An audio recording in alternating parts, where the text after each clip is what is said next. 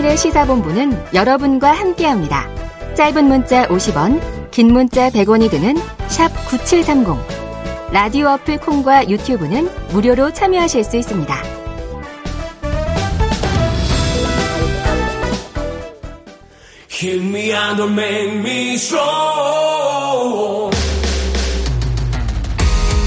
네, 매주 월요일 주말 동안 있었던 뉴스를 정리하고요. 또 새로운 주간 뉴스를 미리 살펴봅니다. 발빠른 뉴스와 깊이 있는 해석이 있는 원래는 김준일의 일, 박원석의 석 해서 일석이조 시간인데요. 오늘은 김준일 수석 에디터가 출장을 갔습니다. 그래서 장성철 소장과 함께하겠습니다. 장 소장님 어서 오세요. 아, 불러주셔서 감사합니다. 그럼 오늘은 이제 철석 2조. 네. 이렇게 해야 되겠네요. 네. 박원석 전 의원 나오셨습니다. 어서 오세요. 네, 안녕하십니까. 파트너 바뀌었는데 괜찮으시죠? 뭐 워낙 다른 데서도 방송을 많이 해서 아, 예. 익숙한 농객들이시기 저희 때문에. 지역구 의원 저 당협위원장. 아 정말요? 네. 당협위원장 그만뒀습니다. 아, 그만 주셨어요? 하지만 어쨌든 유사시에는 유권자네요. 아, 그럼요. 예. 별로 그렇게 제 나오시- 입장에서 달갑지 않은 유권자. 아, 유권자 달갑지 않다.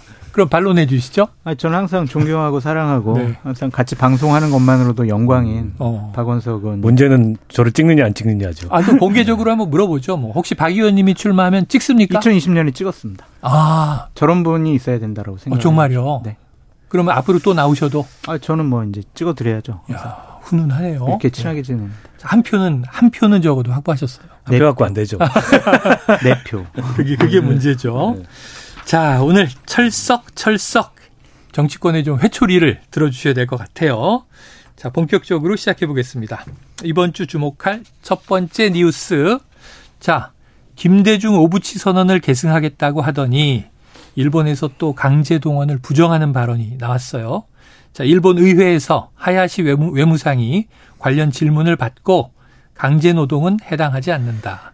강제 노동이라고 표현하는 건 적절하지 않다고 생각한다. 박 의원님 어떻게 네. 들으셨습니까? 뭐 놀랍지 않습니다. 놀랍지도 않다.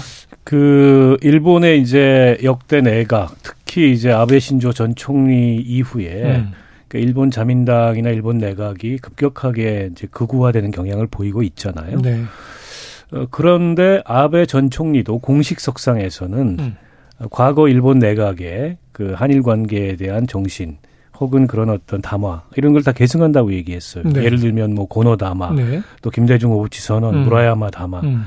어, 그런데 사실은 그런 어떤 담화나 선언에 담긴 내용을 뒤집고자 끊임없이 시도했던 게 이제 아베 내각의 모습 아니겠습니까? 네. 그러니까 지금 기시다 내각도 물론 아베 신조 전 총리에 비해서 기시다 전 총리는 조금 온건한 음. 자민당 내 온건파지만 그 강경파의 눈치를 끊임없이 보고 네. 국내 여론을 의식한 정치를 하기 때문에 어, 이게 이제 협상은 협상이고 또 돌아서서는 어, 1965년 한일 협정으로 음. 모든 청구권이 최종적으로 해결됐다는 입장을 변함없이 유지하고 있고 음. 또 일본의 식민지 지배에 대해서도 그건 불법 지배가 아니었다. 합적인 지배였다라는 게 일본 정부의 입장입니다. 네. 그 손을 윤석열 대통령이 들어준 거, 들어주고 온 거죠. 음. 그러니까 일본의 자민당 내각은 일본 국내 여론을 이 고려하면서 정치를 하는데 윤석열 대통령이나 윤석열 정부는 우리 국민 여론을 의식하면서 정치를 하는지 되묻지 않을 수 없습니다. 네. 자, 발언 시점에 좀 주목을 해봐야 됩니다. 우리에게는 주말에 이 소식이 전해졌지만 실제로는 지난주 목요일 발언이기 때문에 우리가 강제동원 해법을 박진 외교부 장관이 브리핑을 한 지 사흘 만에 나온 발언이잖아요. 그럼 이게 일본 정부의 좀 공식 발언으로도 우리가 해석할 수 있는 대목인데 장 소장님 어떻게 들으셨어요? 아이고 큰일 났다. 큰일 났다. 너무나 놀랍다 이런 예. 생각이 들었어요. 물론 대통령실에서는 아 이게 외무상이 뭐 대한민국 대통령이 이런 입장을 밝혔는데 당신은 어떻게 생각해라는 음. 것을 그냥 외무상이 자진해서 밝힌 것이 아니라 그 국회에서 네네. 일본 극우적인 자민당 의원의 질문에 어. 답한 거기 때문에 이거를 공식적인 입장으로 보기는 어렵다라고 음. 해명을 했지만 네네. 외무상이 얘기했으니까 공식적인 입장으로 봐야 되겠죠. 음. 저는 당초에 대통령의 대국적인 결단에 대해서 상당히 기대를 하고 있었거든요. 음. 그래, 우리가 이 정도로 좀 양보를 하고 좀 대국적인 견지에서 입장 변화를 했으면 일본도 음. 분명히 화답을 할 것이다. 네네. 앞으로 더 이상 일본의 내각의 강요들은 이러한 망언을 안 할 것이다. 음. 그리고 야스쿠니 신사에 대한 참배라든지 곡물 헌납 음. 이런 것도 상당히 전향적으로 좀 바뀔 것이다. 음. 또한 독도는 일본 땅이라고 주장하는 것들도 이거는 상당히 자제하고 안 할 것이다. 음. 그만큼 충분히 외교적인 성과를 거뒀다라고 아니면은 그런 것을 거둘 수 있다라고 대통령이 생각을 했기 때문에 네네. 3.1절 기념사에서 그런 모습을 보였다라고 생각을 했는데 이거면은 일본은 바뀌지 않을 것 같아요. 음. 그래서 대통령이 이제 16, 17일 날 일본 가잖아요. 그렇죠. 대통령 어깨가 너무나 무거워졌다. 음. 이거 큰일 났다라는 좀 생각이 들어요.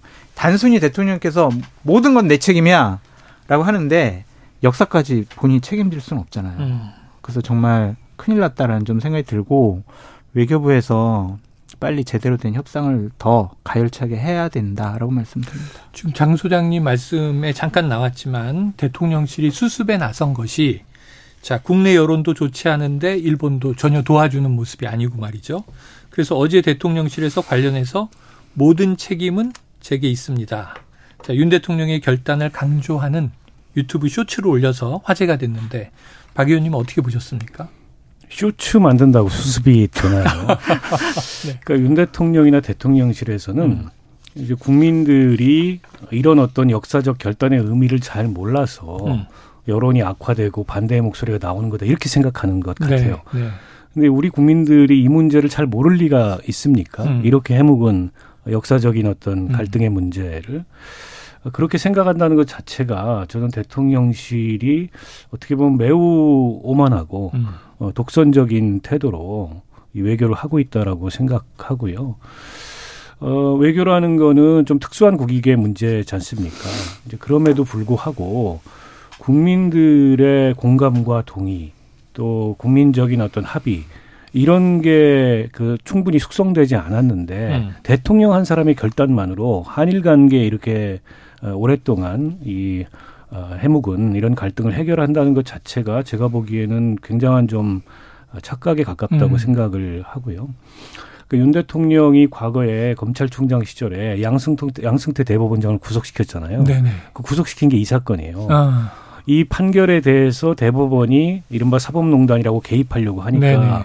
저렇게 재판부의 판결에 개입하는 거는 저거는 어, 불법이다. 이래가지고 음. 구속시켰는데 근데 윤 대통령은 정작 대통령이 돼서 그때는 판결이 나기 전이었습니다. 네네네. 이미 판결이 난 대법원의 판결조차 존중하지 않으면서 음. 어, 이렇게 그 임의적으로 독단적으로 한일 간의 해묵은 음. 이 갈등 과제를 어, 밀어붙이는 것에 대해서 밀어붙여 놓고 시간이 지나면 국민들도 이해를 해주고 따라올 거다라고 생각을 하는 것 같은데 저는 그런 생각 자체가 대단히 착각이라고 어, 생각이 들고요. 음, 지금 이제 우리 기업들이 한일 강제동원 피해자 지원재단에 출연을 해서 그 돈 가지고 당사자들에게 보상을 하겠다는 건데 우리 기업들은 그럴 의무가 없잖아요. 음. 책임도 없고 그 의무 없는 자에게 이런 의무를 강요하면 그걸 직권남용이라 그럽니다. 음. 저는 훗날 이게 법률적으로 직권남용에 해당할 소지가 굉장히 높다고 보고 과거에 박근혜 정권이 화해치유재단 만들어 가지고 그때는 일본 정부에서 100억을 받았어요. 음. 그리고 위안부 문제를 해결을 하려고 했는데 문재인 정부 정부 들어서서 원점으로 되돌아갔잖아요. 이 문제요. 당사자들이 저 합의안을 저 해법을 수용하지 않는 한 음. 문제가 끝나지 않습니다. 네네. 그럼 정권 바뀌면은 그때 가서 또 다시 원점으로 돌아갈 가능성이 있는데 이런 식의 외교를 왜 하냐는 거죠. 음. 근데 얻는 게 분명하면 그리고 얻는 것에 대해서 국민들이 공감하고 납득할 만한 음. 그런 반대급부를 얻는다면 모르겠는데 어 일본 경단련하고 우리 전경련이 공동으로 기금 출연해서 음.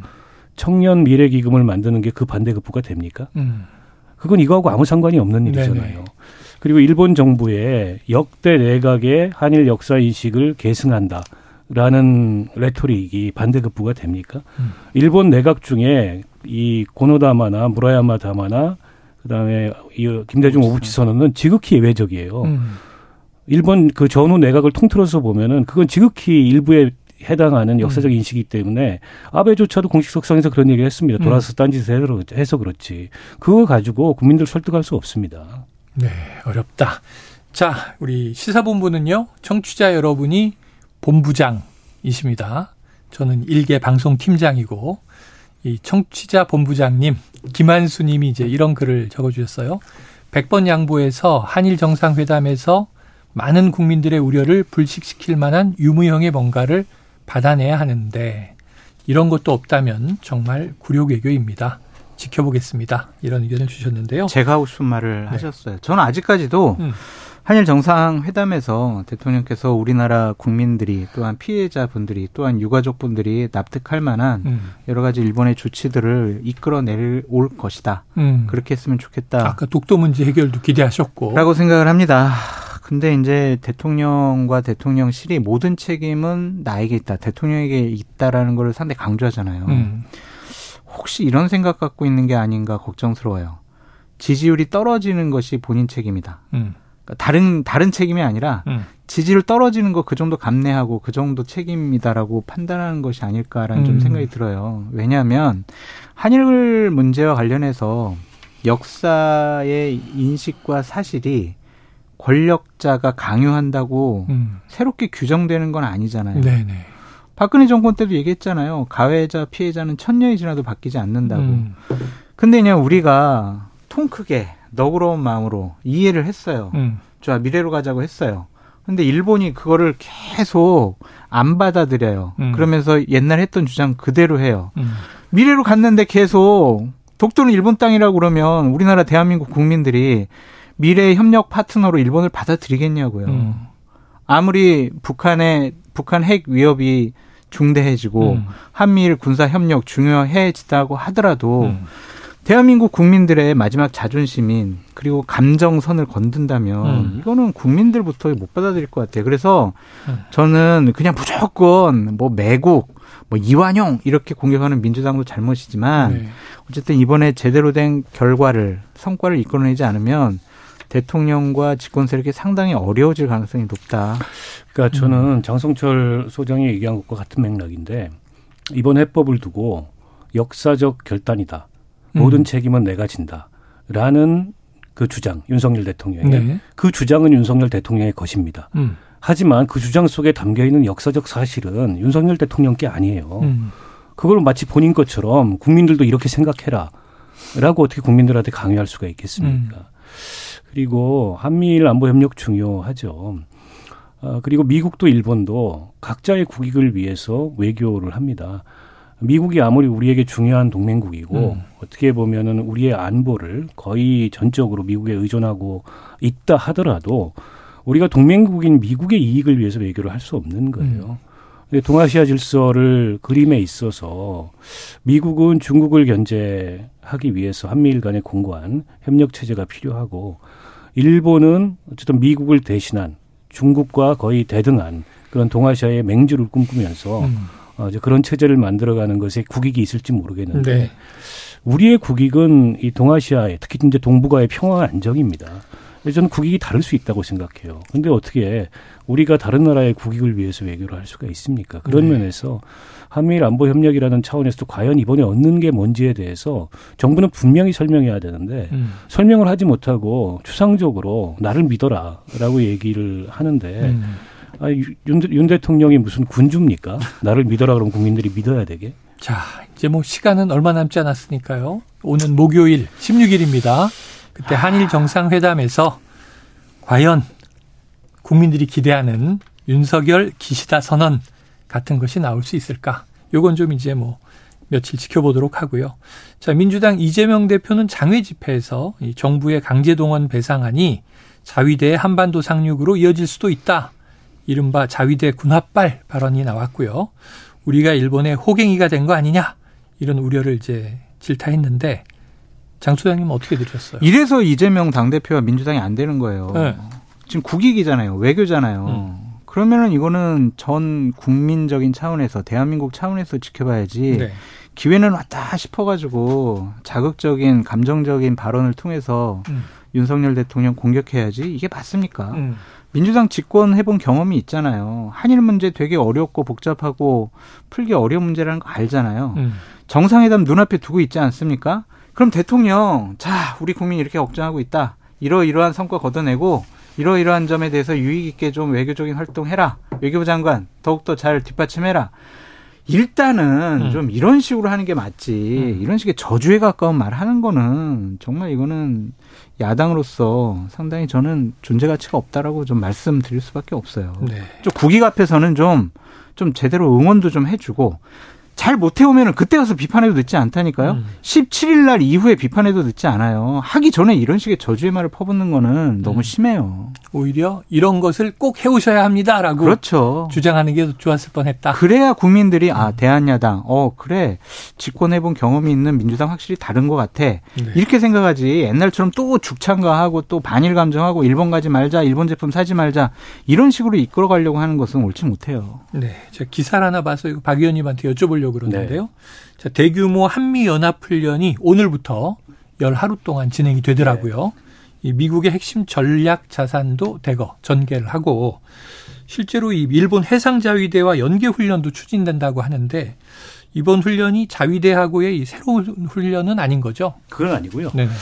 그 일본의 이제 이번에 이번 훈련이 이제 대규모 야외 기동 훈련이잖아요. 음. 그래서 미국의 전략 자산들이 대거 전개가 네네. 될 거고 또 항공모함 들어오고 어, 들어올 거고 그 항공모함 들어오면서 아마 그 일본 자위대하고 부분적으로 음. 해상에서의 이제 연합 훈련이 있는 것 같은데 이게 뭐 새로운 훈련은 아니고요. 네. 아, 그러나 이제 과거에 한미 연합 훈련이 있을 때 일본 자위대가 참가한 경우가 그렇게 많지는 음. 않습니다. 아, 더군다나 지금 한미일 간의 이제 군사 협력을 더 공고화시키려고 하는 미국의 음. 구상이 있잖아요. 우리 입장에서는 뭐 일본의 어떤 군사적 야망, 재무장 네. 이런 것들에 대해서 또 한편으로 경계를 늦출 수가 없는 음. 상황이에요. 물론 지금 뭐 이 북중러에 맞서는 이 한미일 어, 공조라는 게 냉정한 이, 이 동아시아의 음. 그 정치 군사적인 어, 그런 구도에서 봤을 때 불가피한 면이 있다 하더라도 네. 이렇게 이제 우리 군대가 참여하는 군사 훈련에 앞으로 이번뿐만이 아니고 거의 정례적으로 일본 자위대 참여가 이루어진다면 음. 사실은 이게 일본 국내법상으로도 일본 자위대는 군대가 아니에요. 음. 근데 사실 이렇게 국가 간에 이루어지는 어, 연합훈련에 네. 군대가 아닌 자위대가 음. 참여하는 게 과연 정상적이냐 이런 문제 제기는 할 수 있을 것 같고요. 아무튼 일본 오늘 북한이 이제 잠수함에서 그 네, 중거리 탄도미사일을 발사를 했는데 어, 앞으로 열 하루 동안에 진행되는 이 대규모 훈련에 북한이 어떤 식으로 대응을 해 올지도 음. 뭐 지금 우리가 관심을 가지고 좀 지켜봐야 될 것 같은데요. 일각에서 들리는 얘기는 과거에는 이제 우리가 이렇게 이 어, 전, 이 전쟁 상황을 가정해 놓고 음. 전국급 그런 대규모 훈련을 하면 네. 그에 상응하는 규모의 군사 훈련을 했는데 음. 음. 최근 들어서 북한의 대응은 그게 아니라 자신들이 최소한의 억지력을 가지고 있다라는 음. 식의 그러니까 이 재래식 무기가 아닌 네. 이른바 이제 핵미사일 그 핵전략으로 대응하는 그런 식의 대응을 음. 보이지 않겠는가 그런 예측이 있더라고요. 좀 지켜봐야 될 것 같습니다. 네, 알겠습니다. 자, 다음 이슈로 가보겠습니다. 여야 정치권으로 가봅니다. 먼저 오늘 오전에 들어온 소식을 짚어봐야겠습니다. 김재원 신임 수석 최고위원이요. 지난주 전당대회에서 최고위원 후보 중 가장 많은 득표를 했잖아요. 수석 최고위원. 김재원 신임인데, 자, 정광훈 목사의 예배에 참석을 했습니다. 5.18 정신의 헌법 수록. 이건 이제 여야가 없다. 진보 보수가 없다. 이렇게 다 합의된 사항으로 인식하고 있었는데, 5.18 정신의 헌법 수록이 그건 불가능하다. 반대다. 이렇게 발언한 사실이 나왔습니다. 이게 육성으로 있거든요. 한번 직접 음. 듣고 와서 이야기 나누겠습니다. 이번에도 우리가 김기현 장관을 사실 밀었잖아. 네. 밀었는데 하이 세상에 우리한테 참물을 게 이제 뭐냐면 헌법 정신에 5.18 정신을 헌법에다 넣겠다. 그런다고 전라도 표가 나올 줄 압니까? 전라도는 영원히 10%예요. 영원히 10%. 어떻게 생각하십니까? 그건 불가능합니다. 불가능해요? 예. 불가능하죠? 예, 불가능합니다. 불가능하죠. 그냥 저도 전, 저도 반대입니다. 전라도에 대해서 립서비스 하려고 한 거지. 뭐 표들려면 뭐 조상묘도 판다는 게 정치인들 아닙니까? 어우, 끝에 표를 얻으려고 하면 조상묘도 판다는 게 정치인 아닙니까? 자, 뭐 이외에도 여러 논란이 될 만한 발언들이 있었어요. 하나씩 짚어보죠. 먼저 우리가 김기현을 밀었다. 이 교회에서 특정 후보를 밀었다라고 이야기하는 것도 모자라서 공공연하게 밝혔는데 장 소장님이 어떻게 들으셨어요? 음, 좀 구분해서 말씀을 드려야 될 것 같은데 우리가 김기현을 밀었다. 음. 이거는 정광훈 목사가 이제 계속 하던 얘기예요. 네. 본인이 본인을 따르는 교인들 대략 한 8만에서 10만 명 정도가 음. 국민의힘의 이제 책임 당원이다. 음. 그래서 특정 후보를 밀 것이다. 그런 얘기를 공공연하게 했기 때문에 별로 놀랍지 않은 음. 일이다라고 말씀을 드리고 김재원 최고위원의 말은 음. 진짜 직설적으로 말씀드려서 창피하고 부끄러워가지고 미치겠어요. 아. 국민의힘에 저런 정치인이 있다라는 것도 부끄럽지만 그 사람이 최고위원 득표를 제일 많이 했다라는 것도 음. 상당히 좀 부끄럽고 당황스럽고요. 대한민국 정치계에 저런 분이 있다라는 것 자체가 너무 창피해요. 음. 그래서 참 무슨 말을 해야 될지 모르겠어요. 국민의힘 계열의 많은 정치인들 예를 들면은 뭐 윤석열 대통령을 비롯해서 음. 김종인 전 비대위원장, 이준석 당대표, 전라도 표 얻으려고 5.18 정신을 음. 헌법에 음. 전문에 네 기재하려고 했던 게 아니잖아요. 네. 대한민국 자유민주주의를 위한, 위한 그분들의 희생을 음. 우리 후손들이 계승하고 이어받자. 그 의미를 다시 한번 계속 되뇌이자. 이런 차원이잖아요. 네, 네. 정광훈 목사가 그런 말을 하더라도 어떻게 김재원 수석 최고위원이 음. 거기다가 맞장구 치고 음, 불가능하다 그러고 음. 저도 반대라 그러고 이런 얘기를 하냐고요. 음. 립서비스라고 하는데 또 인정을 하고 아, 정말 정치인들이란 그러서 어쩔 줄을 모르겠어요. 한마디로 얘기하면은 아첨 정치를 하고 있는 거죠. 아. 그러니까 김재원 최고위원 같은 경우에 민주당을 향해서 평소에 네. 민주당의 정치인들이 이른바 민주당 강경 지지층, 음. 개딸들한테 아첨하는 음. 그런 정치를 한다고 비판을 해왔는데 본인이야말로 이른바 이제 아스팔트 보수라고 얘기하는 음. 이 극우 어, 세력에게 그것도 일부의 극우 세력이죠. 네. 아첨하는 정치를 가서 한 거예요. 어, 물론 뭐 그 앞에서 정광훈 목사가 한 예배에 참석해서 어, 그 앞에서 그에 대해서 정책하면서 반박하기 어렵다 하더라도 음. 애매하게 얘기하거나 대답을 안 하면 되지 않습니까? 네네. 네. 특히 그런 거 잘하는 분이 김재원 음. 최고위원인데 어, 이 자리에 가서는 뭐 5.18, 5.18 그 정신을 헌법 전문에 넣는 거 자기도 반대다. 음. 200석 주면은 목사님이 원하시는 거 관철해 드리겠다. 음. 아니 도대체 뭘 얻기 위해서 그런 아첨 정치를 하는지 네. 모르겠고요. 좀 아까 장 소장도 얘기했지만 5.18 정신이라는 건 이미 보수 진보 뭐 영호남을 떠나서 떠나서 국민적 합의가 이루어진 민주화 정신입니다. 네. 때문에 그거를 헌법 전문에 넣겠다는 얘기가 국회에서 나오는 거지. 음. 그게 정치적 유불리를 계산해서 그걸 넣으면은 국민의힘이 이른바 동진이라고 하는 그게 조금 서진이죠 서진 음. 서진이라고 하는 그게 조금이라도 가능할까 싶어서 넣자는 게 아니잖아요. 음. 그윤 대통령도 그걸 어, 헌법 전문에 넣겠다고 얘기를 했는데 네. 이 대통령의 뜻과도 배치되는 얘기를 김재원 최고가 한 거고 어, 무엇보다 이른바 일부의 그런 극우 유튜버 또 극우 기독교 기독 이 기독교 세력 극우 태극기 부대 여기에 어, 국민의힘이 앞으로도 상당 기간 휘둘리겠구나라는 걸 보여주는 단적인 장면이라고 봅니다. 네.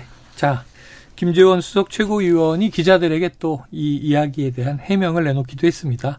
제 개인 의견이다 이렇게 전제를 했고요. 지금 개, 개헌이 좀 어렵다는 이야기를 한 것이다. 자, 립 서비스라는 표현이 등장하는데 그 자리에서 그냥 덕담을 한 것, 또 조상묘를 판다 이런 발언은요. 선거운동하는 사람들의 이야기다 이런 표현을 쓴 것이다. 장소장님 이거는 해명이에요? 해명이 돼요? 변명이죠. 변명이다. 변명이 아니라 변명이라고 보여지고요. 음. 참 기대할 것이 없는 정치인이다라고까지 좀 말씀드리고 싶습니다. 수석 최고위원이라면요, 정말 당이 어떠한 방향으로 나가야 된다라는 것에 대해서 국민적인 공감대를 불러일으키는 네 얘기를 해야지 이런 식의 얘기를 한다는 것 자체가 이분의 수준이 그런 것이 아니냐는 좀 생각이 들고 음. 이분이 이러한 발언뿐만이 아니라 수석 최고위원 된 다음 날 나와서 각종 방송에 나와가지고 이준석 계를 다 추방해야 된다. 음. 그게 당원들의 뜻이다. 이런 식의 막말과 악담을 지금 하고 다니잖아요. 네. 정치를 왜 합니까? 음. 자기 원한 쌓인 거 해결하려고 분풀이 하려고 정치하는 거예요. 음. 그런 정치인 국민들이 선택하지 않을 거라고 좀 보여 보여져요. 네.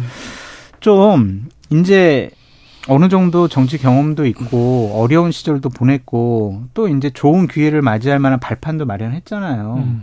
그러면 좀 통 크게 폭넓게 너그러운 마음 갖고 정치해야지 특정인에게 대해서는 저주의 말을 퍼붓고 음. 특정한 세력에게는 아부하고 아첨하고 과연 이게 정치인이 해야 될 일인가라는 생각이 듭니다. 네. 자, 청취자 5164님은요. 지금 경산호위 위원장을 하고 있는 김문수 위원장도 한때 전 목사와 함께 돌아다녔던 기억이 나네요. 정치인이 왜 자꾸 특정 종교인과 엮이나요? 이런 또 질문을 해주셨습니다. 의원님, 정치인이시잖아요. 예.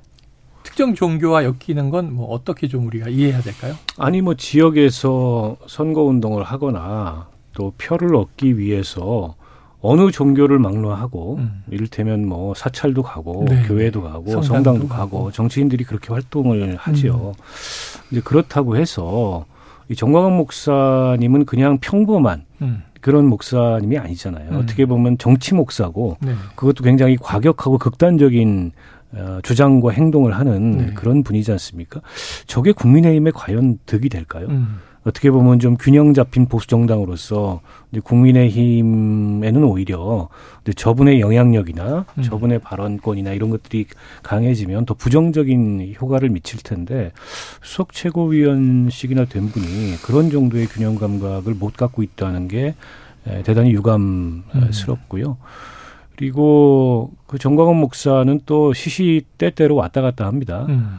아까 이제 김문수 위원장 얘기도 나왔지만은 또 한때는 황교안 대표하고 전 대표하고 굉장히 밀월 관계였는데 지난주에 오셔서는 이 소송 아 이번은 또 소송전도 주고받고 있고 그 소송을 주고받는 이유가 황교안 대표가 뭐 공천원금을 받았다. 네, 네. 이런 식의 음해를 네, 해서 비방을 했다. 네, 명예훼손으로 지금 어, 소송을 당했는데 이제 그런 분하고 저런 얘기를 저런 대화를 공개된 석상에서 네. 신도들도 있는 나눈다는 것 자체 부적절하죠. 음. 참고로 정광훈 목사님은 예전에 하나님도 나한테 까불면 죽어 이런 막 양말을 네. 했던 분이다라고 말씀드려요. 아이고야 무시무시합니다.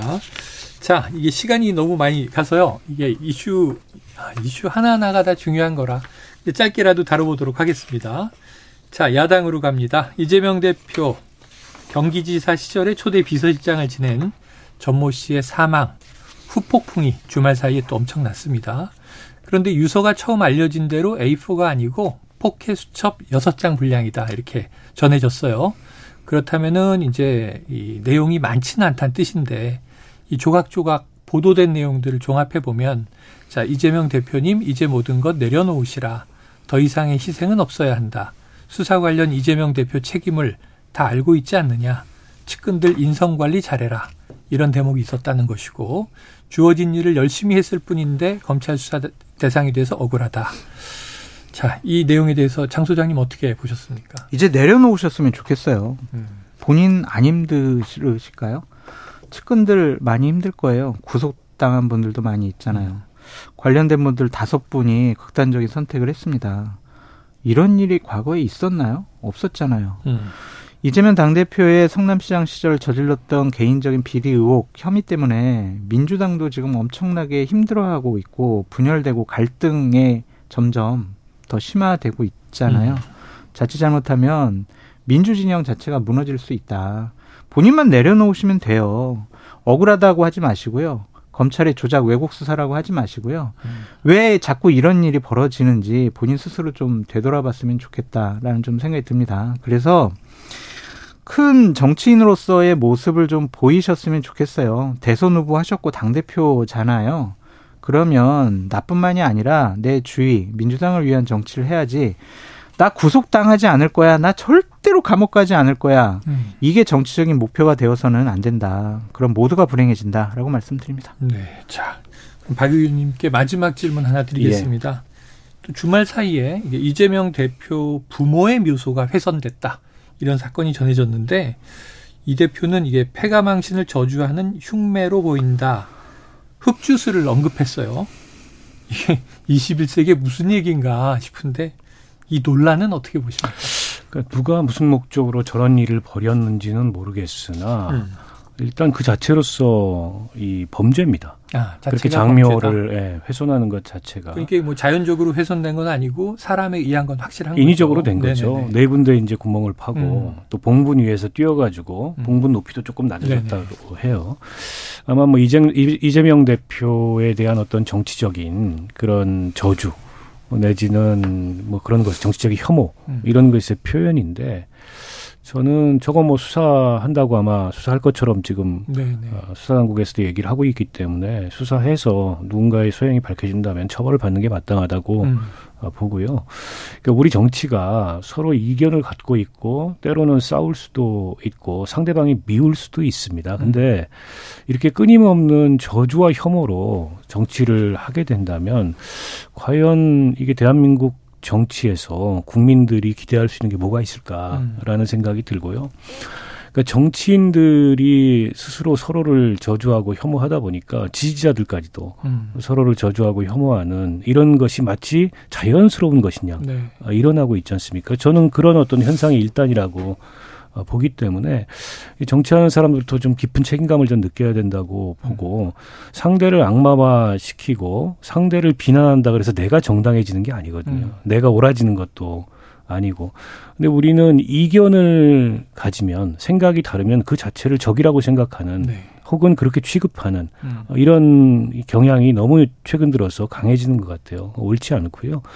저는 이재명 대표가 뭐 지금 사법 리스크도 있고 검찰 수사도 받고 있고 하지만 그럼 이재명 대표가 국민의힘 입장에서는 혹은 보수적인 가치관을 음. 가진 분들 입장에서는 악마고 적이냐 네. 그건 아니거든요. 그래서 저는 잘못된 모습이라고 봅니다. 알겠습니다. 청취자 5696님 싸우는 건 좋은데 선은 지킵시다. 선은 지켜야 될 것 같습니다. 자 오늘 일석이조 오늘은 찰석이조로 철석이죠. 네. 박원석 전 의원, 장성철 공론센터 소장과 함께했습니다. 두 분 말씀 고맙습니다. 감사합니다. 고맙습니다.